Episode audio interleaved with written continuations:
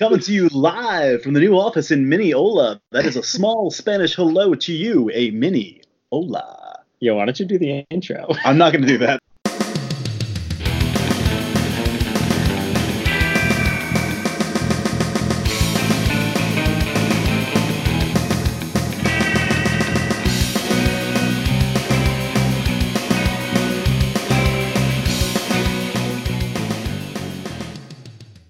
Everybody, welcome back to the Hauntsville Cryptcast. I'm Anthony, I'm Doza. I'm Anna. and today we're here with Brendan Steere, director of The VelociPastor. It is I. I, I have appeared. Hello, everybody. From the nice mist. To meet you. Yes. Yeah, I have descended from my mount, and you know, am am finally amongst real people again, which I am happy about. Thank you so much for joining us here today. We're super excited to talk about this movie.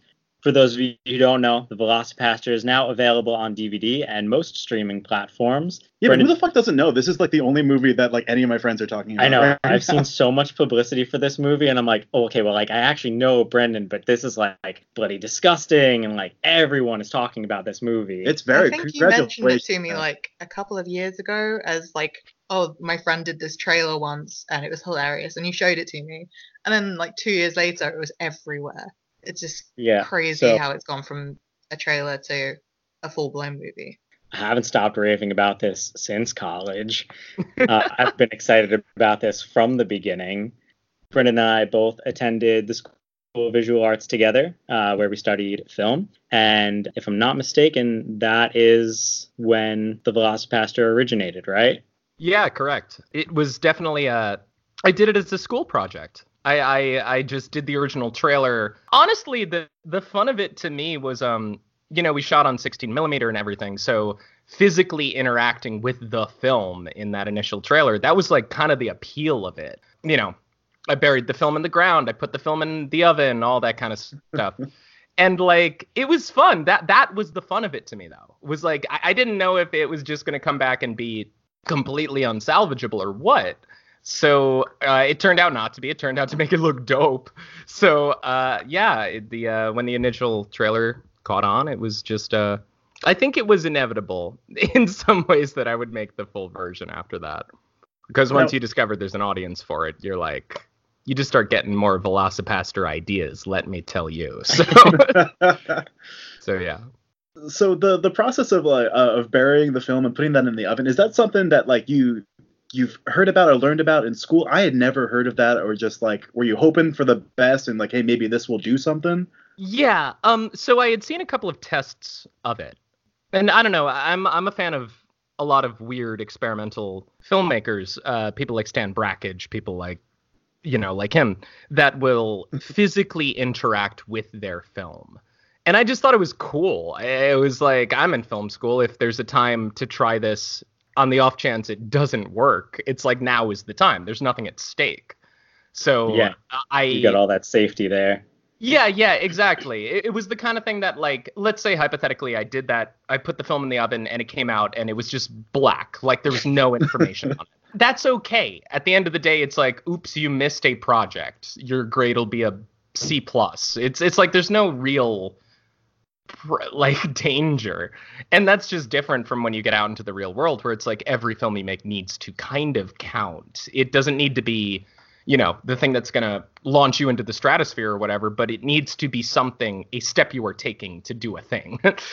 And uh, you don't have that problem in film school. You can just fuck around. So i did that.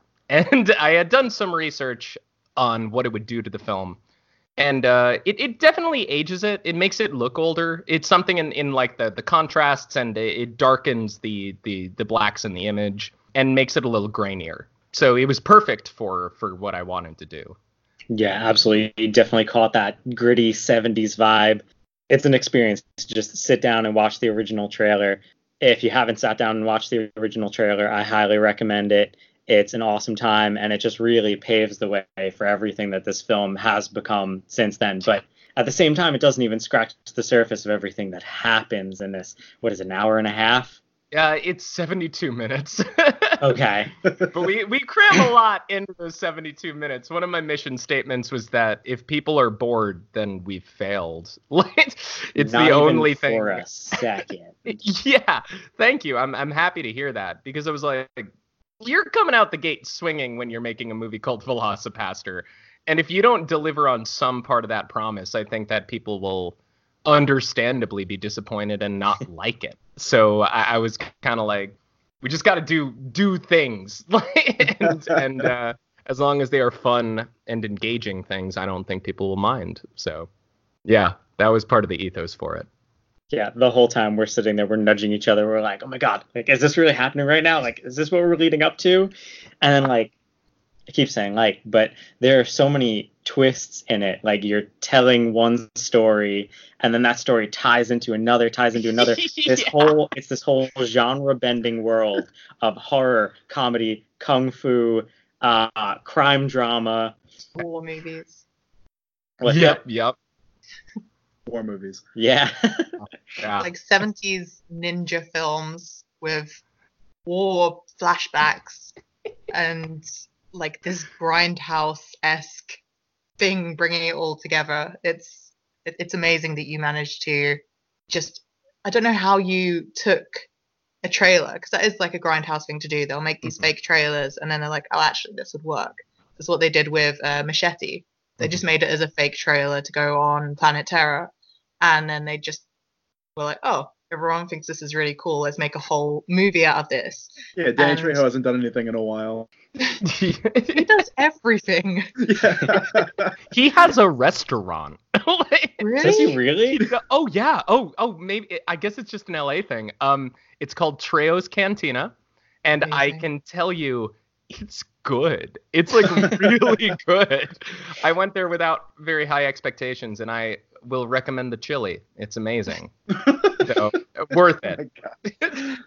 So, also on that note of you being in LA now, you are in LA now. You were in Germany before then, Correct. um, and Pennsylvania before that, correct? Uh, yeah. So, where exactly is VelociPastor shot? All right. We filmed it um, mostly in Pennsylvania. I'd say like 80, 85% of the film is in the Poconos in the northeast of PA. Um, there's a little bit of stuff that is in New York City. Uh, and that's just some of the on the street stuff. Um, and Carol's apartment is is in um one of one of those New Jersey suburbs. It was my brother's apartment. So yeah, most of it uh, we just shot in the middle of the country in PA, where uh, I also shot Animosity. It's just a really comfortable place to film, and uh, people just are genuinely excited when you're there. And for something that I knew was going to be so low budget and so scrappy of a production, I, I knew that the last thing we needed was to you know be wrangling with location fees and and all of that kind of stuff. So very early on i made the decision that we were going to shoot it in in the middle of nowhere because uh, people would just sort of rally. I, my hope was that people would rally behind it and that's what happened. Uh, yeah i feel like a lot of uh, uh, one of my pieces to advice to low no budget filmmakers is shoot where other people don't because people are generally much more excited that you're there as opposed to thinking that it's like a, an inconvenience or you know something they have to deal with it'll be like oh you're shooting a movie and it's like everybody wins it's like it's good for everyone so yeah so uh pa that's the answer That's awesome. And uh, we, of course, because I needed to own a hard copy of this, I've got a hard copy of Animosity. We watched the special features at the end of VelociPastor, and we watched your interview at Texas Frightmare. Yeah yeah And uh, they were mentioning your connection to the church. Now, Mhm. it's pretty touch and go when you're mentioning something as big as the Catholic Church in your film. And uh, VelociPastor handles it in a way that is both respectful, but also still carries all the grittiness of a grindhouse film. How did you end up at the church you guys ended up at? at the church we shot at Yes. Yeah, our our AD was a member of the congregation, uh, and so he just asked, and sure enough, they were the coolest, sweetest people in the world. They like, of course, we told them what the movie was, and we thought it was going to be a hard sell to get churches to participate.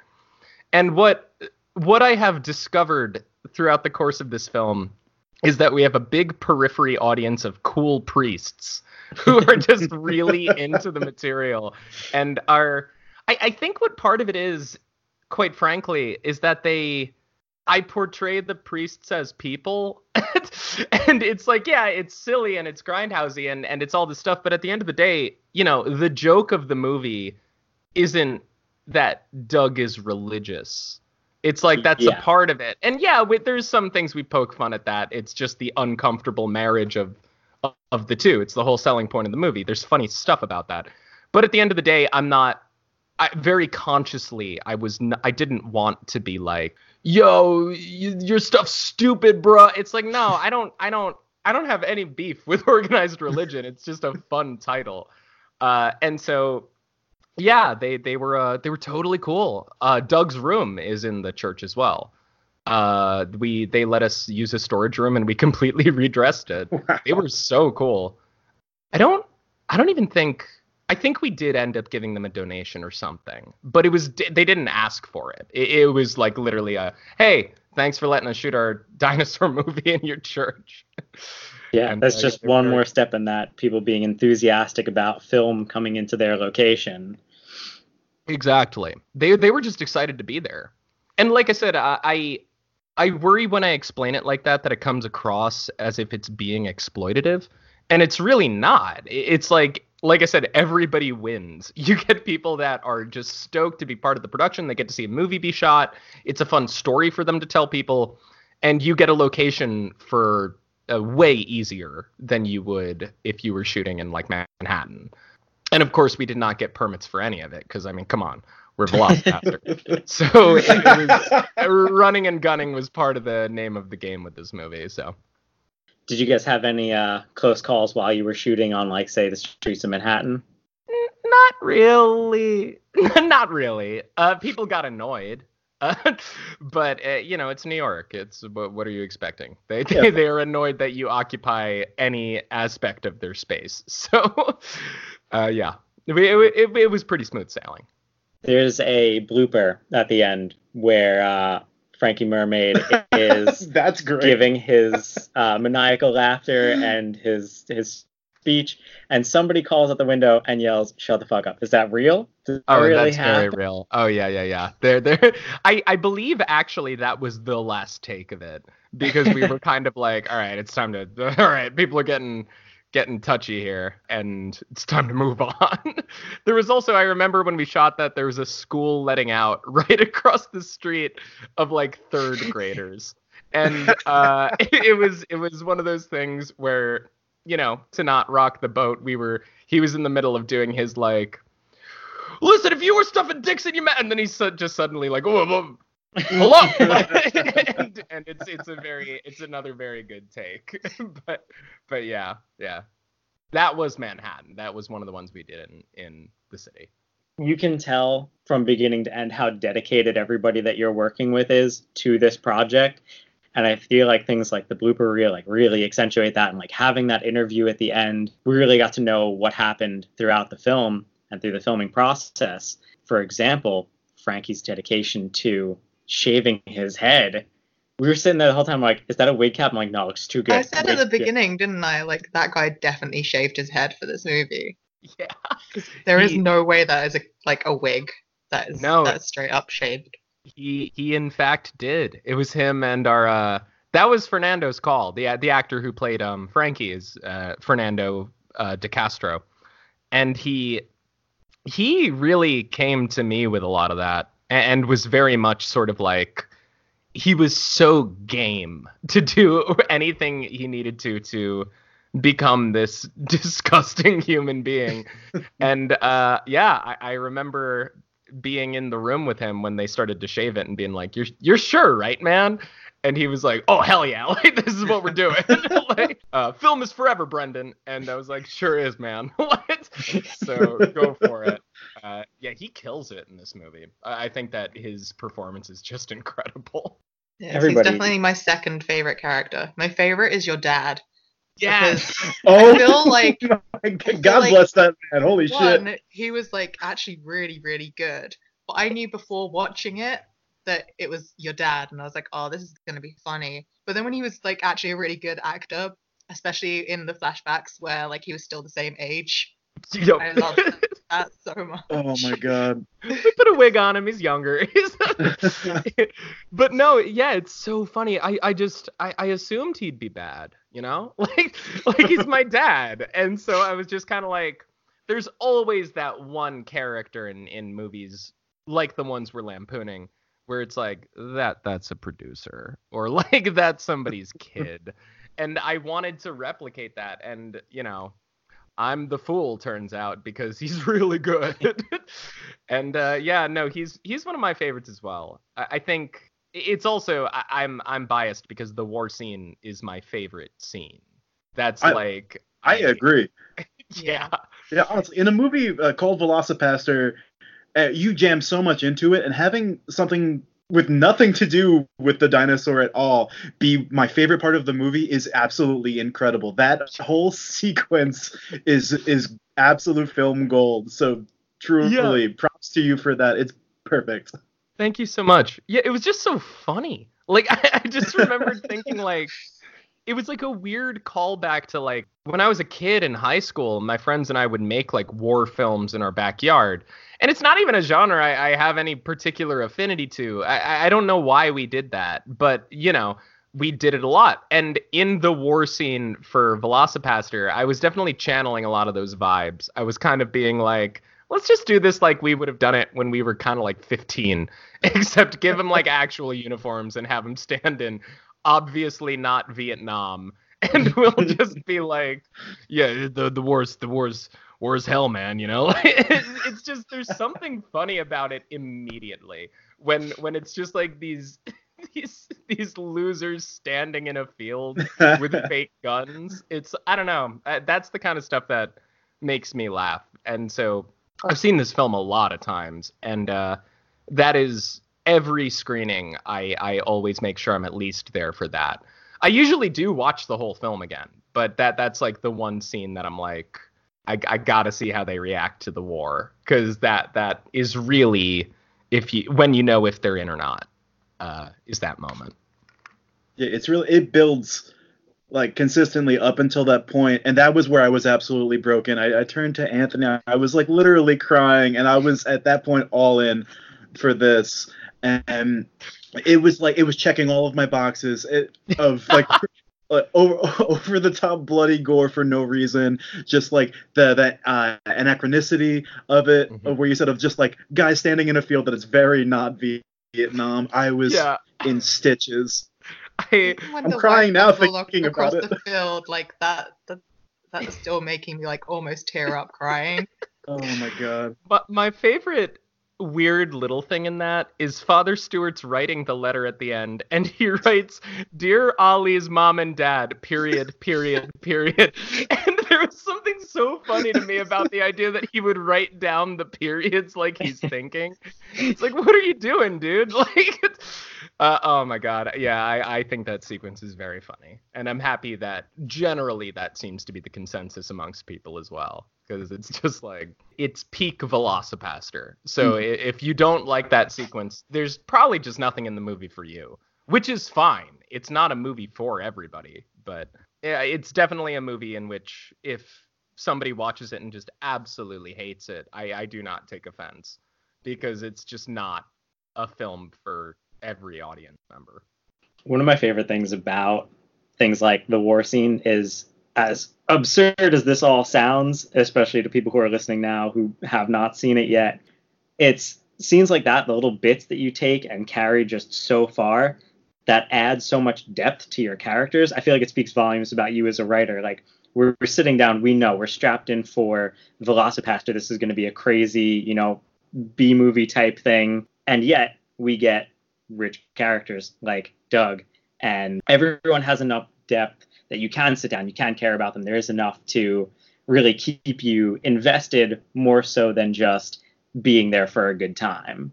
Yeah, Thank you. And I will say it was super important to me to do that. A lot of, uh, you know, films like this, I, I think, carry a certain expectation with them. And that expectation is that it will, of course, be bad. and and I mean that in the sense that, like, yeah, you can enjoy bad movies, but the bad movies we genuinely enjoy again and again, they have something. Like, there's something there that you are actually connecting to and actually engaging with. And the ones that I at least don't revisit are are the ones where it feels like nobody cared. Like you kind of get to the end of it and you're sort of like, yeah, it was it was, you know, silly and over the top or whatever, but nobody loved this. That's the only time I feel like those movies are wasting my time. And I was so scared when we were making VelociPastor that it would turn into one of those movies. That that people would get to the end and not talk about characters, but they would talk about like, you know, wasn't it fun when the dinosaur did the thing? It's like that that's all well and good, but if they can't also be like it's really funny when Doug blank, then your movie really didn't connect. And so it, it's funny because I in some ways approached this like I did animosity. It's like it starts from the characters and you got to make sure they have a solid bedrock, especially um Doug and Carol's romance. That was something that I, I my thought was that if you play at least those romantic interactions relatively straight and actually try and make them good, then there will be something for people t- to grab onto when the initial shock of like this is so crazy wears off. Because if they don't have that, they're just gonna get bored. Because that's what happens to me in in like those other bad movies that are just kind of like just not very good. I I, I just tune out after a while, and I didn't want that to happen. I especially feel like with Doug and Carol, you tapped into two actors who are underutilized but so good, and you gave them a moment to really express themselves and to, from what I understand, let that chemistry flow organically between them, even just kind of adjusting the script to what came out naturally between them. And that really Yeah. shows throughout the film. Like you have those heartfelt moments in this ninja crime drama, dinosaur fueled action horror comedy.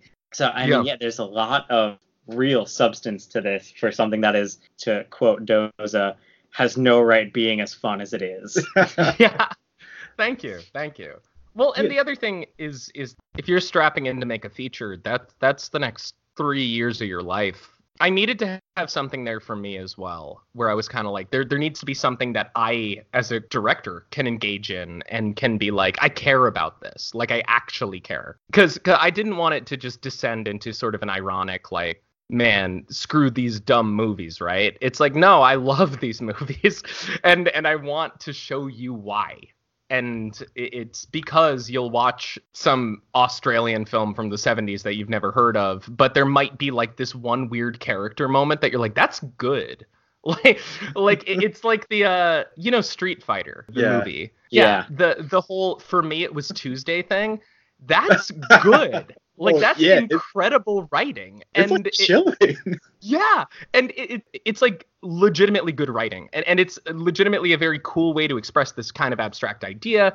And yeah, it's in the middle of this dog shit movie, and that's why you have to watch these because there are creative, cool things happening.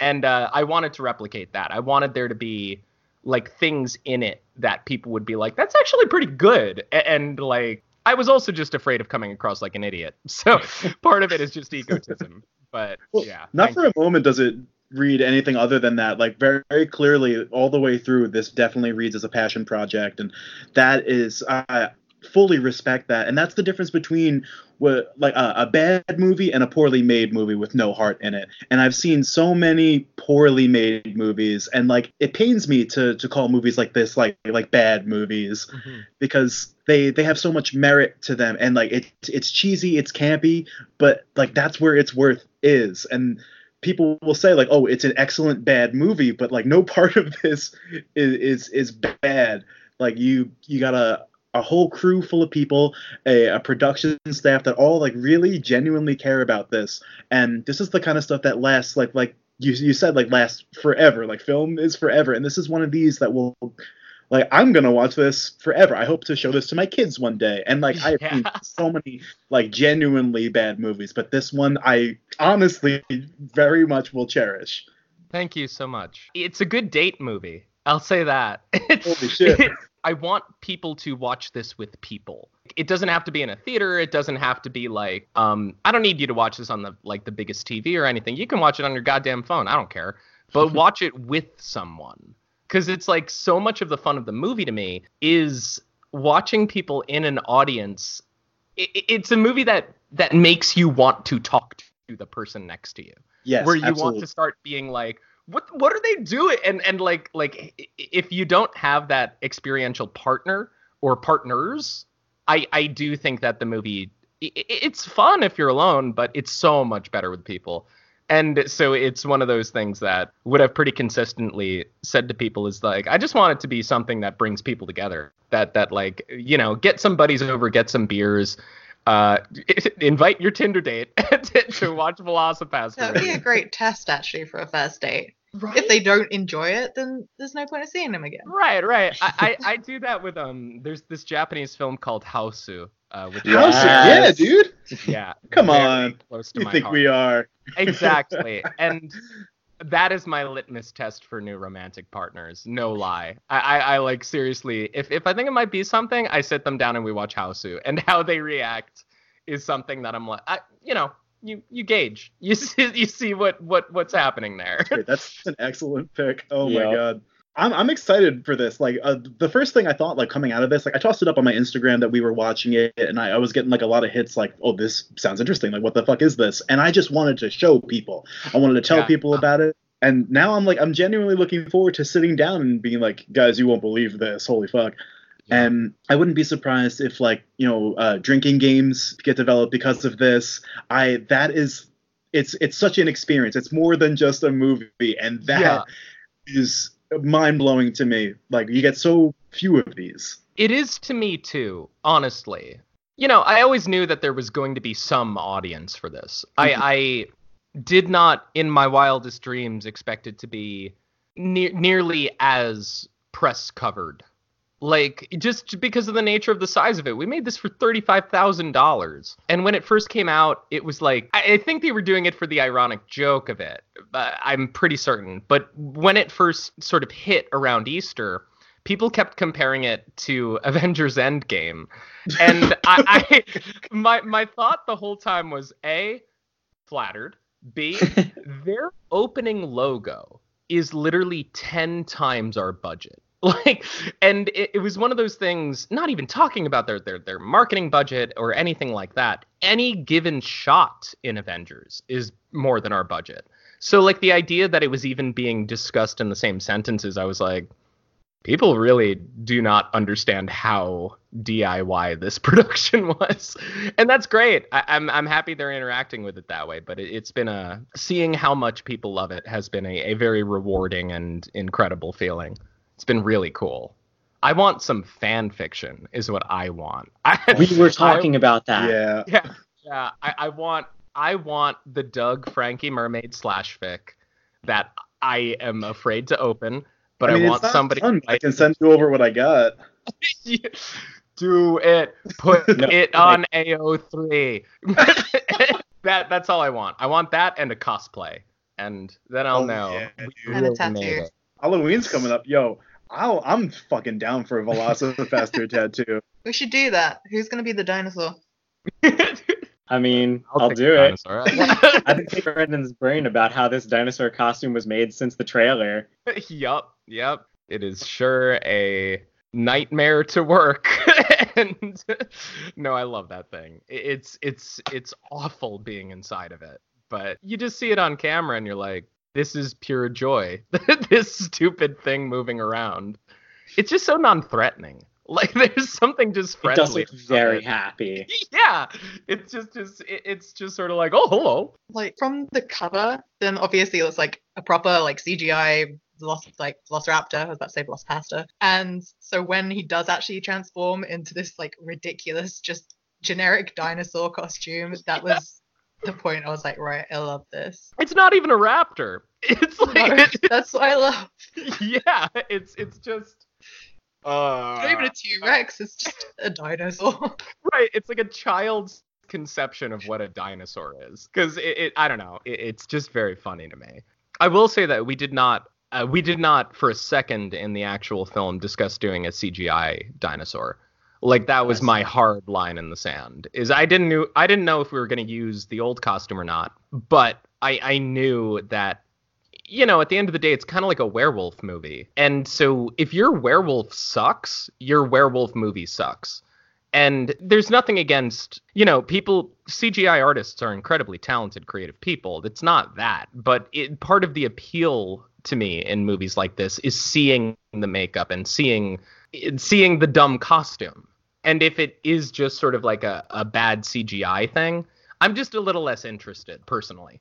So I was Yeah. just kind of like, no way, we we have to do a costume or at the very least a prop, um, because having something that's not actually there and trying to like you know go in later and rotoscope it, I just didn't have any interest in doing that. What's the point at that point?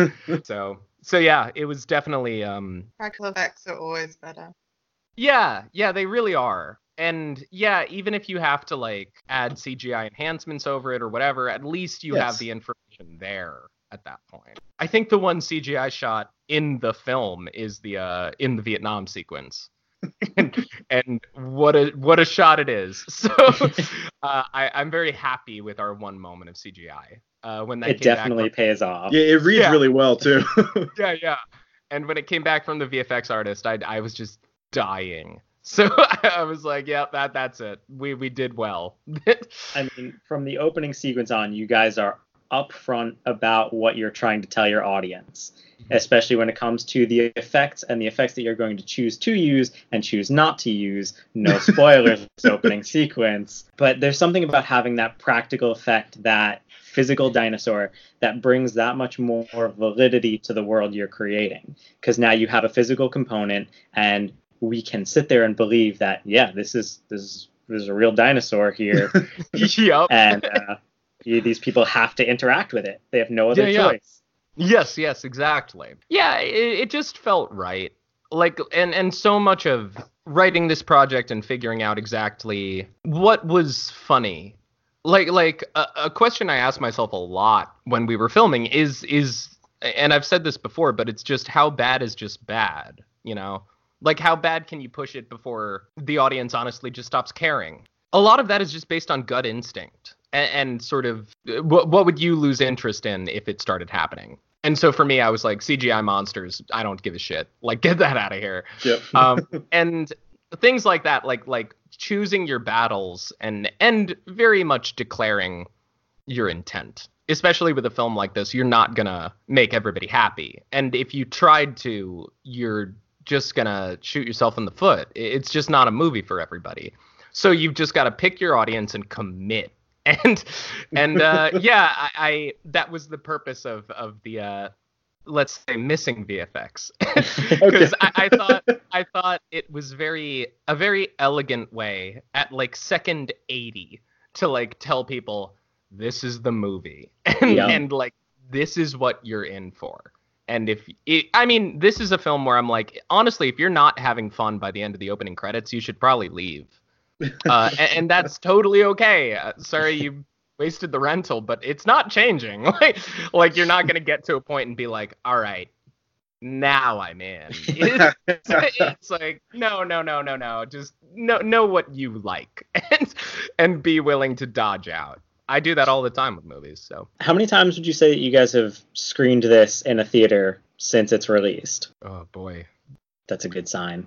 Yeah, a lot. uh, I, I have not been to, I want to say, I, I've been to like five or six theater screenings, maybe a little more, and and I haven't even been to like a third of where we've screened. It's just been, I mean, we screened in Brazil three times alone, and I've never been south of the equator, so it's like it, it's been quite a bit. Uh, I mean, the reception's been completely overwhelming in in the best way possible. So I just want to get it to Japan. I want I want to go to Oh, Japan. man. So Yeah. Good excuse to go there. This is definitely going to be a hit It- there. I just just the kaiju market alone. I'm like, get it to Japan. China would be a harder sell, but so you guys are touring and screening the film now. It's available on DVD, which you can get on Amazon. That's where I got mine. I uh, pre-saled it, got it the day that they were released. Uh, what are some of the streaming platforms you guys are on right now?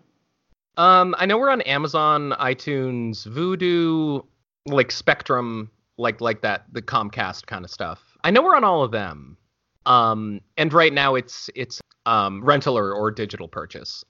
Th- that's by design. It's going to be doing that for a couple of months before it starts to go to um, subscription VOD. Things like uh, they, you know, uh, streaming platforms where if you're subscribed, you can just watch it.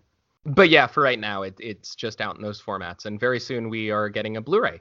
So Amazing. Ooh. uh, yeah, the Blu-ray comes out um, sometime in September, sometime this month. It, it's funny they actually they ordered the Blu-rays. Most of the time, when you're making a movie this low budget, they manufacture DVDs, but not Blu-rays because Blu-rays are bought by less people, and so usually the the thought is that if it does well enough on DVD, we'll give it a short Blu-ray run kind of thing. And so that was the initial working plan. And I think when it just like lit the internet aflame, they were all of a sudden like, "Oh, we should get Blu-rays out." so the Blu-ray that's why the DVDs and Blu-ray release is a little staggered.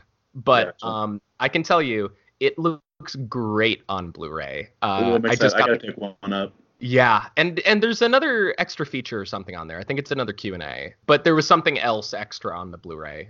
It, it's I I am just happy to finally own a film I made on Blu-ray. So uh, I I am very excited about them. And and uh, sorry, as a final important note, uh, the Blu-ray is region free.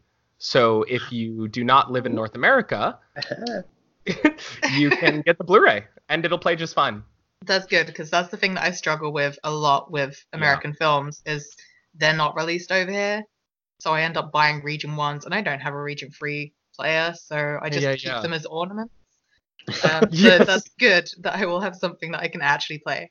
Yeah, I do the same thing with PAL releases. I, I got like four or five DVDs and Blu-rays that I bought when I lived in Europe, and now I'm just sort of like, now they're just pretty because I, Yeah. I can't play them. So yeah, we we've gotten an amazing response from Europe. So I'm I'm I want to broadcast that the Blu-ray can be played anywhere, but the DVD is just region one. So you know, choose your choose your poison. And the VelociPastor is being distributed through Wild Eye Media, correct? Ah, yes, correct. Is this Wild Eye specific, or was this your planning for them to do the limited VHS copies? They surprised me with that. Oh And damn. I was so elated. I I like from when we were even shooting it, my cinematographer Jesse and I were joking about how like really the intended format is VHS. And so, you know, we had said that to Wild Eye in our first discussions and joking and and they took it to heart and they manufactured a, a short run of them. Yeah. I own one, a dinosaur green one, and I I will never give it up. and I don't even have a VHS player right now, but as soon as I get my hands on another VHS player, it's the first thing I'm watching. I just want to see if they like letter like if if it's like full frame. Because if it's in like four by Oh three, I'm so excited. Like I don't know. But yeah, they that was their idea. That was entirely them. That's amazing. I like Yeah. screamed a little bit when I saw that. I was like, "This is the coolest thing ever." Right. Um, because you don't see that anymore. Everybody does like VHS box art, and you know, here's a limited like we'll put a VHS logo on a DVD or a Blu-ray. But to have this brand new film that has had all of this love and intention into creating the aesthetic of something that rightfully should be played on VHS, to Yeah. see that physically in your hands as a VHS, that's amazing. it's it's honestly kind of magical. I, I I the the two moments of feeling the proudest I had with this movie was the first time I held the Blu-ray and the first time I held the VHS. And the, fuck the DVD. No, no, the DVD is amazing and I love it, but it, it's it definitely I don't know. There was something about it that really drove it all home to me, and, and I think that certain films that is my preferred format. Like, what the hell is the point of watching the original Blair Witch Project on Blu-ray? Mhm. Why? Why would you want to? Like, I have my VHS of that movie, and until it breaks, it's like that is the best way to see it. Like, it it it improves the film. And uh, the same way that like I wouldn't want to watch I don't know, Scott Pilgrim versus the World on VHS. That's a Blu-ray movie to me because it's just like colors, colors, colors, Mhm. and and it's like the sharpness is becomes part of the meta story of it. I, I don't know. I, I have a lot of weird opinions about formats. The the script I'm writing right now, I don't know if I'll get to make it next or not, but I really want to shoot a whole film on mini DV or VHS format. There's something just so violent about it. And something just kind of like it looks gross. It looks like pornography or a snuff film or like a home movie. Yeah, like you're not And- supposed to be watching it almost. Right, right. There's something that that's like lurid about it, Yeah. and and I love that. I'm just like, yeah, yeah. d- Stuff your 6K. G- give me this. give me this format, and and let's see what we can do with it. I know that's not very marketable, so it might not be what I make next, but I definitely want to at some point do something like that. I mean, the fact that you take the painstaking effort to sit down and figure out what belongs in that format and what would make that format worthwhile to watch would make the project all on its own worthwhile. So I don't doubt that it's going to be fantastic when it does happen. Thank you, thank you. It. I can tell you that as of right now, it takes place in Montana in 2005. So I've been listening to a lot of a lot of nu metal and watching anime from around that time period, and it has been such a dark hole. and and, and I I just love the research I've been doing for it. So. It, it, that that time period and that place when I think of those memories, I think of mini DV, and so to me, I'm like, it has to be in that. And maybe I'm wrong. Who who the hell knows? For most of us, that's the first thing that we shot on, making Right. our home videos, running gunning at, you know, 12 and 13 years old, whatever. Yeah, yeah. And there there's magic to that. I, I don't know. I, I feel like at the very least, I, I have never been one to uh, chase resolution or anything. Like that just doesn't make sense to do to me. Why why would I need you know, unless I'm shooting gravity and that's the entire point of it. I, I don't understand why you need more than you know 2.5k to be honest with you. Like why? What are you going to do with it? Are you really so insecure in your image that you're worried that you're going to have to blow it up 70 like 700% to get the frame you want? Like I, I don't know. I don't know. I, I am in the minority opinion on this but that's how i feel. So yeah we got to vhs for you. So you get fully immersed when you're writing. What's some of the music that you listen to and stuff that you were watching while you were getting in the headspace to write VelociPastor? Also, side note, the soundtrack to this movie is dope. It's really killer. If I can get Thank that on a, a vinyl pressing, give me. Uh, I'll tell you right now, opening song, Free Parking, Brendan's band, check him out. Thank you.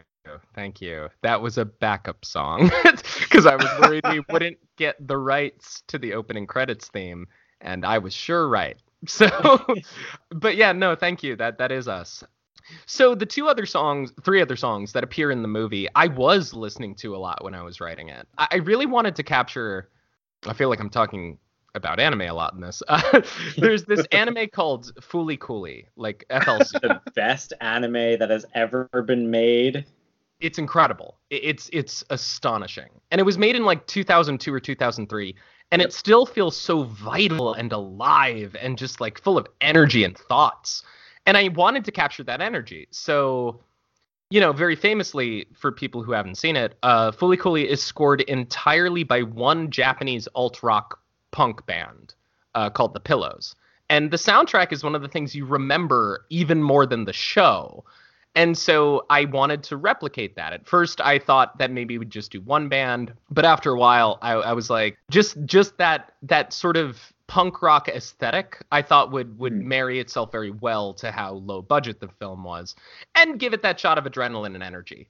Like like uh, punk music is music that wears its low credentials on its sleeve. and I was like, the movie's gonna do the same thing. It's gonna have to stand here and be like, this is what we made. Like, do you like it or not? And I wanted to bring that ethos to it. So I was listening to a lot of um, you know, bands that appear in the final film. Things like The Holy Mess, uh, Math the Band. I was listening to a lot of Misfits, like like like that that feel uh, kind of grungy, kind of fast, kind of sloppy, a- and that was what I was listening to a lot. I will say that I don't usually write to music. I, I usually will. I'll make myself a very extensive playlist and um, listen to it for an hour or so. And then I'll write for an hour or so. And then usually I'll take a break and go walk around the block or something and listen to it again. So it's sort of like in your consciousness, but you don't run into that danger of of sitting at your keyboard and starting to type lyrics or something, which, Yes. which is just something I tend to do. It's So- like a primer before you paint. Just a little something to get you greased up. Uh, that's a great way to say it. Honestly, in some ways, I, I I know that actors will do the same thing before a really emotional scene or something. They have like their Yeah. touchstone songs that they'll go to that either mean something to them personally or they connect with for whatever reason. And I, I think as a writer, you just kind of got to do the same thing. You're sort of the first actor where you are sitting there and asking yourself those questions of like, how would I react? How would he react? How would she react? What is the scene? And like, you know, it, it's getting yourself in that headspace is important. There's definitely been some darker scripts that I've written that like they ruin your month. like like you're just you're just in a bad mood all month because you're you're constantly listening to this, you know, really um aggressive or dark music and and you're just sort of existing in that headspace. And it's not healthy, but that's why you do it for little little bits. and occasionally you write VelociPastor. So Uh, I mean, even by contrast, Animosity has a much heavier tone to it than VelociPastor. I can only imagine, you know, the thought process in creating some of the real terrors that take place during that. it was uh it was not fun and I, I, I will say that part of the reason I wanted to make VelociPastor after Animosity was just after having seen Animosity again and again and again on the festival circuit. I like that movie. I am proud of that movie, but it is not a so. movie that you want to watch again and again. And I will tell you that it and VelociPastor make a very bad double feature. Don't do it. it's just you, you're you're you're robbing both films of what's good about them. But yeah, it's uh that's the music. A lot of the music is was sort of me. Honestly, a lot of what I put in there was what I was listening to. So you have a pretty good idea of where musically my head was at. You've got an awesome crew for VelociPastor, and if I'm not mistaken, a lot of them worked on Animosity with you as well, correct? Um, most of them, most of the important like command ones, yes. and you've got you know Jesse and Alec were both involved in the original VelociPastor trailer. So you've got a really awesome, loyal you know team that you're working with. What are some of your biggest triumphs in doing this together from trailer to feature? Interesting question. I think honestly the biggest triumph, and this will sound cliche, but I mean it, is that everybody that was on the crew really did feel like a, a family by the end. It, it's sort of like we didn't have a big crew, and we were fortunate enough that everybody that was on the film wanted to be there and, and like really got the material. Even when I was like, you know, trying to hire a gaffer and stuff, uh, my my thought was like, even if they're not directly creatively interfacing with what you're going to see, they need to be on board because the atmosphere on the set is going to translate to the movie. And so it, it was sort of coming together as these fire forged friends and and just falling in love with this material and and the world I, I think was the biggest coup it, it it just really everybody came together in a way that I was very proud of and happy about. I still talk to all of them all the time. Like like it, it feels like it really does feel like a weird family dynamic for something that we all only spent I don't know 15 days working on really. So it's it's pretty incredible how strong I think that we all bonded. And yeah, I, I think just being open to letting people be creative. Like in the scene where um in the scene that's in the trailer, the I think God wants a lot of people dead scene. Jesse and our gaffer Kurt, they really wanted to do a stained glass gel. Like they wanted to cut up all the gels and like make a stained Mhm. glass window out of it by taping it or something. And I was just sort of like, yeah, sure, whatever, guys, go for it. And it looks great. And it's like sort of letting people do things like that is so much of keeping the morale up and and and sort of having them feel engaged and having them feel ownership over it because then they will take it more seriously. It- It's it's another thing where it's like everybody wins. If your crew is on your side, everything goes better.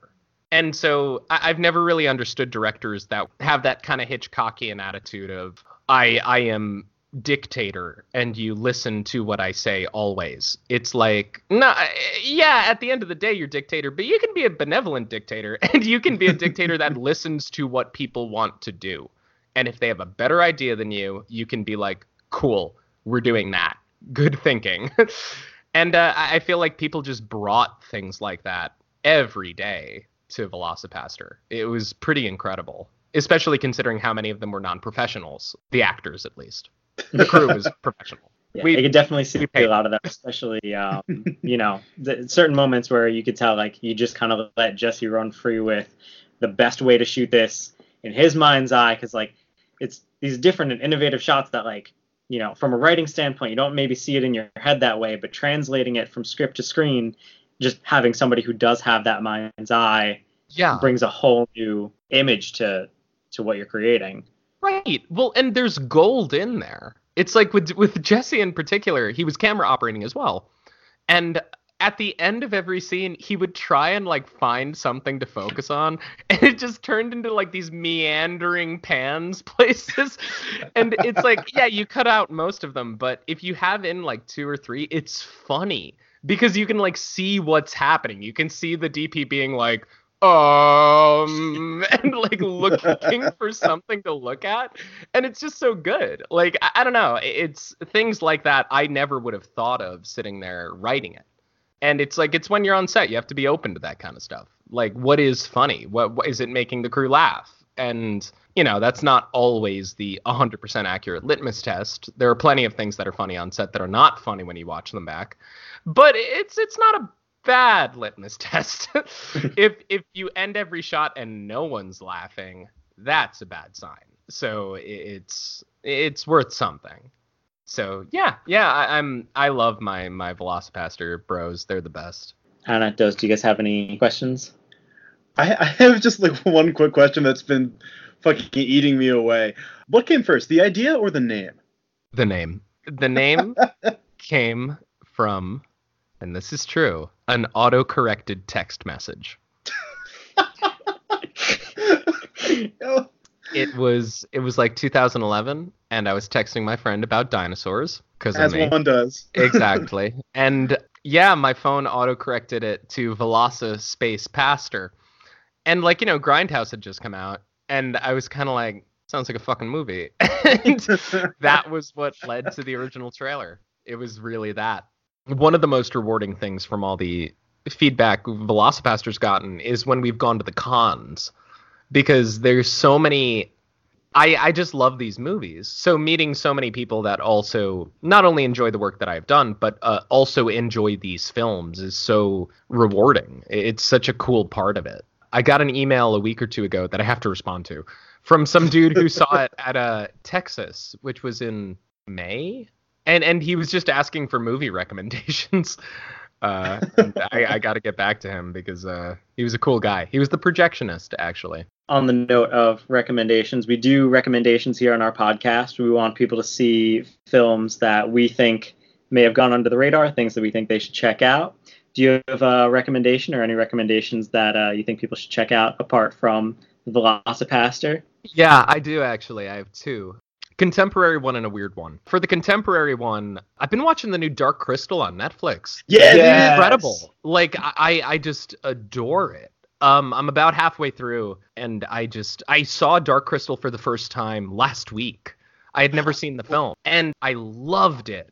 I, I wasn't expecting to. I, I, I sort of knew it as like, oh right, that kind of weird, creepy kids movie, and it's just one of the most endlessly imaginative and like just really magical movies I've Yeah, ever seen too. and it's equally if not more astounding to me that the netflix one holds up and actually feels like a part of the story and i'm Yeah, just I'm- loving that So grateful. Watching that world expand and seeing all the new Yeah. creatures and Anna Yeah. just went to the bit where like she got to check out 70 of the new creatures or whatever. Yeah, they had the full sets there and uh, walked around and saw all the puppets, um, which is crazy because Dark Crystal's been one of my favorite films since I was got about six.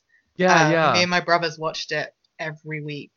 Uh, that and Labyrinth and Neverending Story. We had a marathon every week with those three yeah. films. So I was terrified when Netflix said that they were going to do it because I was like, you, you can't beat that magic. And then I'm I'm just amazed that Yeah. they've done such an incredible job with it. and it ma- making it even more bizarre to me is um you know I didn't have the nostalgic connection to it but I knew it was a really important series to a lot of people a really important film to a lot of people and they Louis Leterrier is the guy who's directing it and I was just like oh okay that's an odd choice and he kills it he's incredible It- it- I wasn't expecting that from like his previous films. Like, Yeah. but they're all so different from each other, so why not?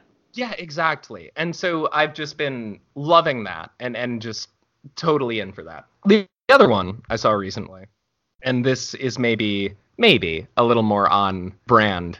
There's this Japanese film series called Female Prisoner 701 Scorpion. And it's it's a women in prison film, and they're tracking Meiko Kaji as this juvenile, well, well, just grown woman delinquent, and they rule. I've I'm halfway through the series right now. There's four films, and the first two films just totally blew my mind. They're they're just endlessly creative and just they're trying so many new things. And I feel like Japanese exploitation films of that period really did that. They really swung for the fences and and were hell bent on entertaining you and just being creative. And it's something that a lot of the more modern Pinku films I think don't have. It's sort of like I don't really know what happened over there, but but in the 60s to like the early 80s, Japanese exploitation film is unparalleled for me. So I, I've been watching those, and they're just. It, it, I don't love the women in prison subgenre, but these films were the first ones where I'm like, it's giving me all these things that are expected of that subgenre, but also so much more. So uh, the first film, like I said, was Female Prisoner 701 Scorpion, and it's on Shudder, and I loved it. it. There's you know there's a lot of nudity, there's a lot of sex, and and all of that kind of stuff because it's Typical An Japanese exploitation film. exploitation films. yeah, and I recommend it highly. Can't wait to watch three and four, and I hope it holds up the whole time. that's awesome. So yeah, that's what I've been doing. Anna, do you want to hear your recommendation next? Yeah, I'm going to change my recommendation. I always forget to get a recommendation. So at the beginning of recording every week now, Anthony asks if I have a recommendation, and my answer is always fuck shit. I'll, I'll look one up now. I only ask you because Doza usually asks me. Doza comes in prepared, and it's a chain never reaction. after. I care about this fucking podcast. I don't know what's wrong with you guys. So I always make mine relevant to the topic. So um, I'm trying to go along the lines of ridiculous, amazing B movies. I'm going to go with Poultrygeist on this one.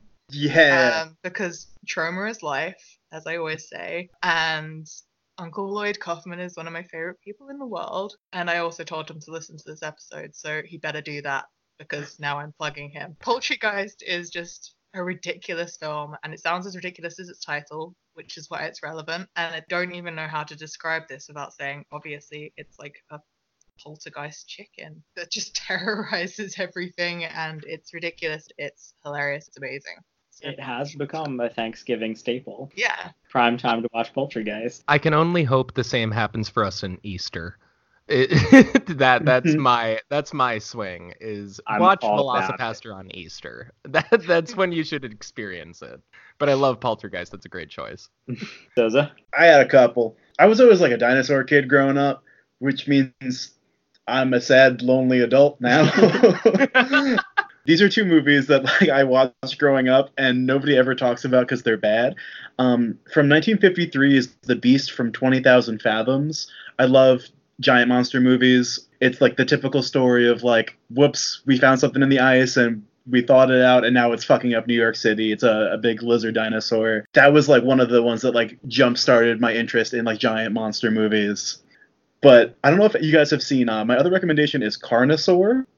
Um, Never even heard of that one. so, of the two dinosaur centric movies that came out in 1993, this one didn't have the benefit of being directed by Steven Spielberg. so, but it's it's great. It's a, a about a vengeful scientist who is just like, you know what, humanity fucking sucks. We're gonna make a bunch of giant genetically engineered dinosaurs uh, and we're gonna just use them to wipe out humanity. All the effects are done practically. It's what I think Jurassic Park should have been with regard to the level of gore and effect. Uh, although Jurassic Park holds up even to this day, um, the effects department, but like it's much more gory, much more visceral, which I really appreciate. But they made fucking two sequels and two spin-offs, and Roger Ebert hates all of them, but he can fucking suck my dick. These movies are great. so that's Carnosaur, Carnosaur 2, and Carnosaur 3 Return to the Wild or some shit. I, I I I hope that it is in fact Return to the Wild or some shit. Like Very well, well, maybe. Like you they, made it, re- You've made it to the third Carnosaur film. What do you expect? Like, it's. I'd love that if that Yeah. was the subtitle. At that point they're honestly like they start leaning into the skid and they're like, okay, maybe our movies haven't been that great, so Yeah. it's it's much campier than the first couple. Yeah, honestly. So that's that's Carnosaur and Beast from Twenty Thousand Fathoms. I'm gonna keep my recommendation real short, sweet, and to the point Oh, because I talked for twenty minutes. No, because I just think everybody should go and watch Animosity next. I oh, mean, you fuck you, know, man. I was gonna. Fine, whatever. But very different. Two very different ends of the Yeah. spectrum. yeah. People should check it out. It is also available on DVD. Do we Is have that a also on? Yeah. Oh, I wanted to try and get you guys together to watch it, but we never got a chance to. in a couple weeks we can. Yeah. Yeah. Yeah, yeah. I'll be back soon. Back here in three weeks. I will also say, just because I've never gotten a chance to actually mention this, and somebody pointed it out on Twitter recently, because people have asked me a lot, like, what movies sort of inspired VelociPastor? And of course, there's a billion. It's a very movie minded movie. So I forget a lot. And there's a huge puzzle piece that I keep forgetting to bring up. And so I will use my final. I'll be greedy and use my third recommendation here, uh, which is um, it's the show. It's a British show called Garth Marenghi's Dark Place. I love that show. I do too. It's incredible. It's the And- most ridiculous, like dry, dark humor, and Yeah. a lot of people don't really get it, uh, even here. But it's yeah, yeah, yeah. it's a staple. It's, I I adore Richard Ayoade, and I think it's maybe Oh. maybe his best work, and Yeah. it's just so And- funny. It's before anyone knew who he was as well, Yeah, yeah. and now It- he's in every.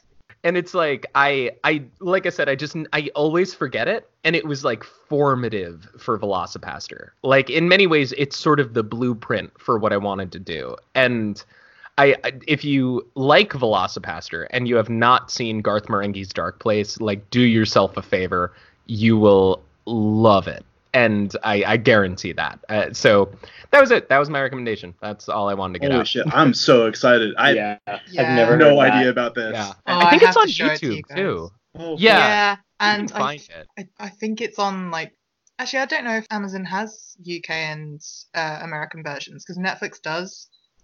I think it's on Amazon Prime. It's definitely on my Prime, so hopefully it's on Prime when I get over there.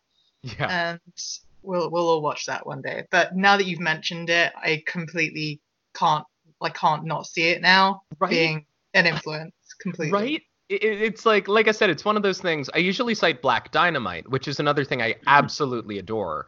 In some ways, I think Marenghi is even more so. Uh, and, and I, I think that regardless, they are both just incredible works of of just insanity and and humor. They're they're so goddamn funny. So like, it, it's worth it. Go watch Garth Marenghi's Dark Place. Can't wait.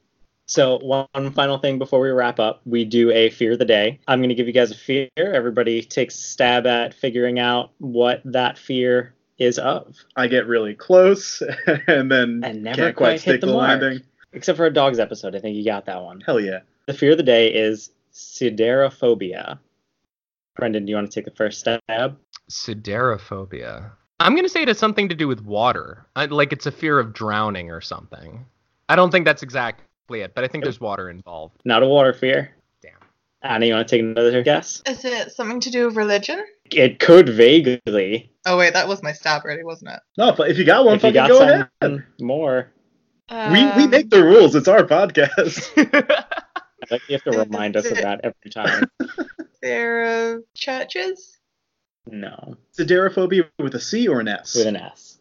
Oh, then I don't have it. it's the fear of drowning in communion wine. No. Fuck me, I don't know. It's the fear of stars. Interesting. Like in the sky. Yeah, religion stemming from the cosmos.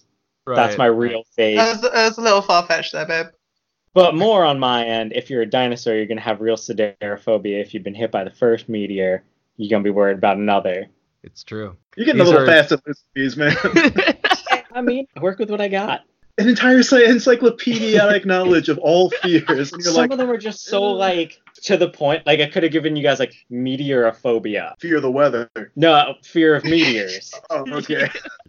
Anthony, take us out of here. This is a fucking nightmare. All right, another huge thank you to Brendan Steere for joining us. Yeah, honestly, hell Check yeah. out the VelociPastor. Check it out on Easter. Check it out on demand. Check it out on Amazon. Check, it out on your Tinder DVD. dates. Check it out on your Tinder dates at your next movie night. There's no bad time to watch the VelociPastor. And thank you guys for tuning in to another episode of the Hauntsville Cryptcast. I'm Anthony. I'm Doza. I'm Anna. I'm Brendan. Happy hauntings. See you in hell. That's it.